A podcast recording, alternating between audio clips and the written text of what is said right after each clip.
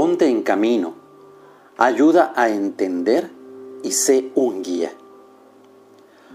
Hoy es 30 de abril, jueves de la tercera semana de Pascua.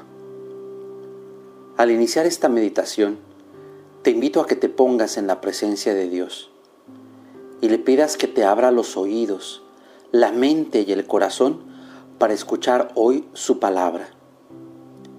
Vamos a meditar la primera lectura del día de hoy, que está tomada del libro de los Hechos de los Apóstoles, capítulo 8, versículos 26 a 40. En esta lectura contemplamos la escena de encuentro entre dos personas, el apóstol Felipe y un etíope. No es un encuentro casual, es el Espíritu del Señor el que lo hace posible. En este tiempo de reflexión de la palabra de Dios, también el Espíritu de Dios nos invita a tener un encuentro. Pidamos al mismo Espíritu Santo que nos ayude a encontrar a Jesús a recibirlo y a darle entrada en nuestra vida. Pidamos también que nos conceda reencontrarnos con los miembros de nuestra familia de una manera nueva. Que sea Dios el que nos mueva. La palabra de Dios hoy tiene tres verbos, tres actitudes, tres invitaciones. Ponerse en camino, ayudar a entender y ser guía. Veamos entonces la primera actitud, ponerse en camino. Dice la palabra que el ángel del Señor le dijo a Felipe, levántate y toma el camino del sur.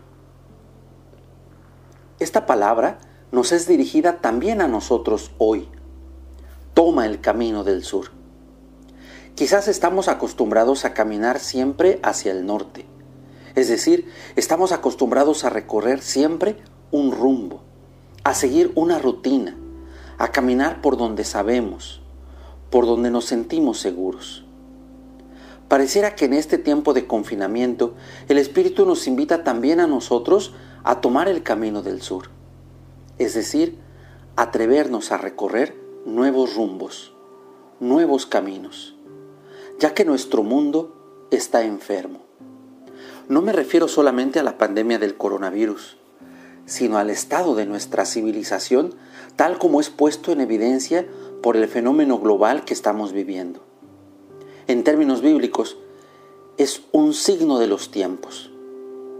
Al comienzo de este inusual periodo, muchos pensamos que la epidemia causaría un paréntesis en la marcha habitual de la sociedad, algo que sortearíamos de alguna manera y que pronto las cosas volverían a su cotidianeidad. No será así. Después de esta experiencia global, el mundo ya no será como era y probablemente tampoco debería serlo.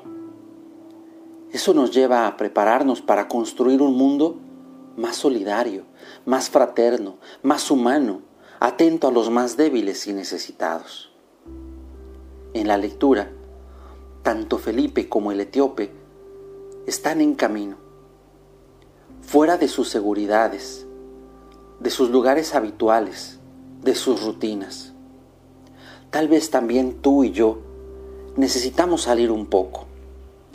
Sintamos esa invitación de ponernos en camino. ¿Hacia quién te conduce el Espíritu? ¿Quién crees que necesita más de ti? Quizás el Espíritu nos invita a buscar nuevas formas de relación con los miembros de nuestra familia para que tengamos vínculos de mayor profundidad y fraternidad. Sintamos esa invitación a salir de la inercia, de la seguridad, de lo que nos es más cómodo. Hagamos de nuestra casa en estos días un campo de entrenamiento que nos capacite para poder salir a los demás de una forma nueva, más pacientes y tolerantes, más amables y fraternos, más atentos a las necesidades de los demás, más decididos a colaborar donde haya necesidad, más solidarios con los que menos tienen, viviendo con mayor profundidad y hondura nuestra fe. La segunda actitud es ayudar a entender. El etíope no comprende, pero desea saber. Tal vez también necesitamos ayuda para entender. ¿Qué perplejidades te toca afrontar? ¿Qué dudas? ¿Qué oscuridades habitan tu vida? En este momento concreto de tu vida, pregúntate, ¿en quién te apoyas? ¿Quién te ayuda a comprender?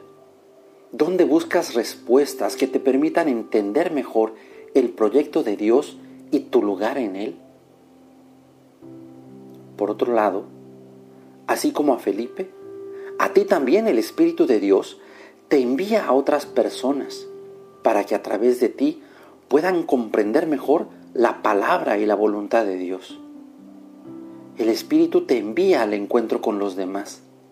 Un encuentro con sabor a evangelio, un encuentro que sacie la sed de Dios, un encuentro que deje huella de fraternidad, de fe, de compromiso solidario, un encuentro que acompañe a caminar.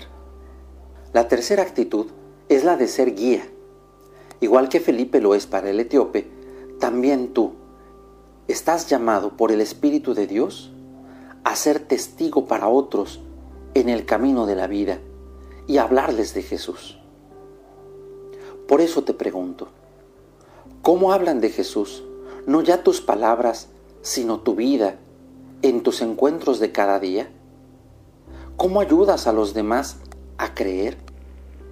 Tal vez necesitamos caer en la cuenta de que también a ti y a mí el Señor nos está enviando al mundo. El padre Félix de Jesús Ruyé fue enviado al mundo y desde esa conciencia de ser enviado, fue un hombre fiel, que buscó hacer siempre la voluntad del Padre. Vivió libre, con creatividad e iniciativa, porque se arriesgó a confiar plenamente en Dios. No era un miedoso que buscaba seguridades, sino un creyente que tuvo la osadía de dejar que Dios inventara su vida. Unas palabras del padre Félix, escritas seis meses antes de su muerte, reflejan lo que ha sido su vida. Escribe él. Después de haber presidido el nacimiento de nuestra congregación en 1914, me he dado cuenta plenamente que nuestro Señor lo ha hecho todo. ¿Cuántas veces quise ir adelante y por tal camino que yo había pensado? Y nuestro Señor por medios apropiados, me detuvo. ¿Cuántas veces quise ir a la derecha y nuestro Señor me hizo ir a la izquierda? ¿Cuántas veces me quise parar y nuestro Señor me hizo sentir fuerte empuje para ir adelante? Jesús lo ha hecho todo. Hasta aquí las palabras del Padre Félix. Y es que la fidelidad, para que no sea simple inmovilismo.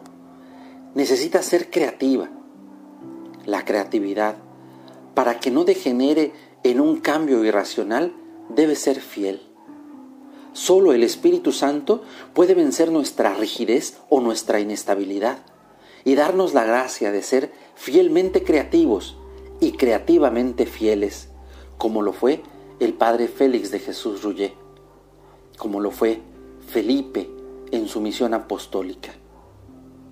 Seamos dóciles al Espíritu que nos pone en camino, que nos lanza a ayudar a otros y nos invita a ser guía de los demás con nuestro testimonio de vida.